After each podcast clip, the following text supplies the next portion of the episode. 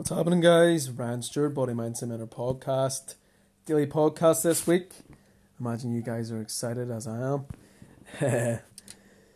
I'm getting quite worried about the questions that I'm being asked um, through email, through Quora, Facebook, whatever it may be, even through the podcast comments as well.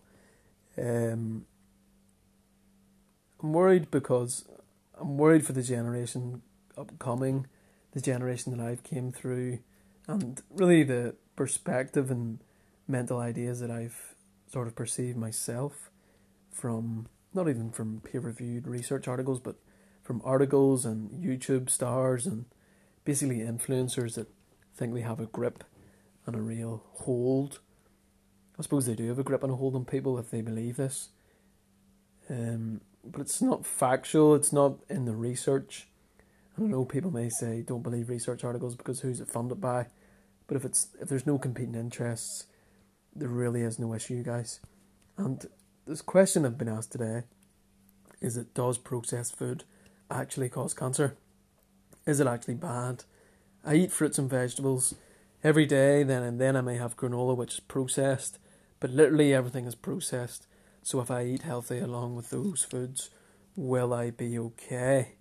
And it is quite worrying because here we have, I think it's a woman, her name's Alex, asking me, asking me, is it okay to eat granola? And it's not funny. I'm not laughing at it. There's literally people out there who are wondering whether they can eat granola, whether they can eat ham, whether they can eat, you know, a salami, prosciutto, whatever you call that there. I mean, my Italian roommate eats it all the time. Um, just basically having a fear of processed foods, having a fear of sugar, having a fear of McDonald's, whatever it may be. But from the research, and I have to be honest, I did a good look into this here. I did a real, a real deep study into this here. Maybe read over twenty five articles on the topic, and I haven't read over two and a half thousand research articles on cancer in general over the past five or six years. The research remains inconclusive, as do most research sort of statements and theories about cancer. There may be higher incidence of cancers with certain foodstuffs, however, correlation is not causation. What this means is that when they test people and they get them to write out what they're eating, yes, sometimes there may be processed foods in diets with people with cancer, but that doesn't mean processed food gives you cancer. It's like doing a research study at Christmas time here and asking how many people had Christmas trees in their houses, and it comes back that all the people that had cancer had Christmas trees in their houses. Therefore, Christmas trees give you cancer. I don't think that's how it works out. Now, obesity and alcohol have been linked with many types of cancer. Now, this is only a link, and for other processed foods, meats, and nutrition in general, it is hard to find a link between foodstuffs and cancer. And I'll link the study below in the show notes. But we all know people who are obese who don't have cancer, and we all know people who drink a lot and also don't have cancer. So then it really makes me ask do we know there are other physical, mental, and emotional stressors? Because carcinogens, like people always say, you don't eat that there, there's carcinogens in that there. There's carcinogens in the air, there's carcinogens in your, your uh, soap that you're using to wash yourself. But really, people, these carcinogens and mutagens only cause cells to transform in the lab, and transformed cells in the lab are not cancer cells. They can induce changes within cell cultures, however, they do not cause, now listen to this statement, they do not cause cancer stem cells to form, which are the main initiators and drivers of cancer. Cancer stem cells are the main initiators, drivers, proliferators, whatever you want to call them, and they're really what makes cancer spread through the body.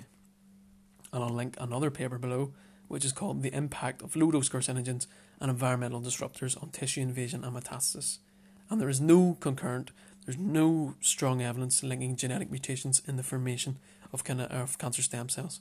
So, hence, no mutations can create cancer. Therefore, if you want to eat that Oreo dairy milk, if you want to have that processed ham, if you want to have that McDonald's burger, I'm not saying you should do it. You know, there's probably other nasty chemicals and substances in them, but it's not going to give you cancer. That that oncogenic so-called mutational event that does not give you that does not create cancer within the body there may be some nasty chemicals and substances there which may mount an immune response, which requires a sort of uh, barricade, a barricade of cells around the toxin, which then gives your body time for the liver to detoxify and eliminate this toxin from the body, perhaps, but it's not going to link to cancer.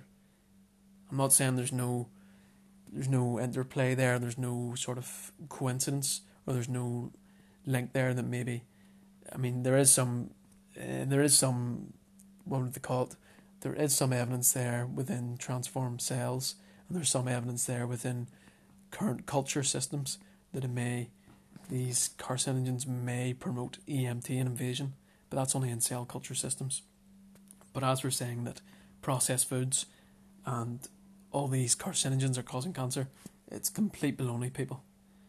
And you have the research here now, papers to back that up.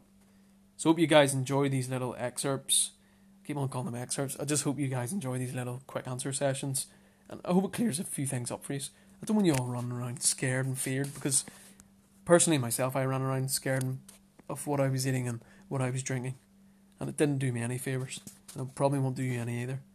So hope you read the research articles and hope you enjoy this little podcast. And I'll speak to you guys soon again.